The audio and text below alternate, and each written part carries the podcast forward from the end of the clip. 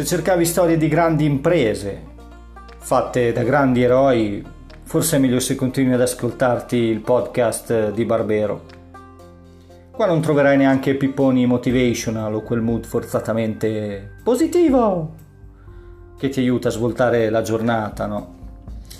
Ogni settimana ti porterò nel mio mondo, un mondo normalissimo, solamente ricoperto da un leggero velo di realistica inquietudine e reflusso gastrico. Mm, non credo che sarò tuo amico. Vedimi piuttosto come l'infermiera che con fare cordialmente disinteressato ti informa che è arrivata l'ora di fare il clistere.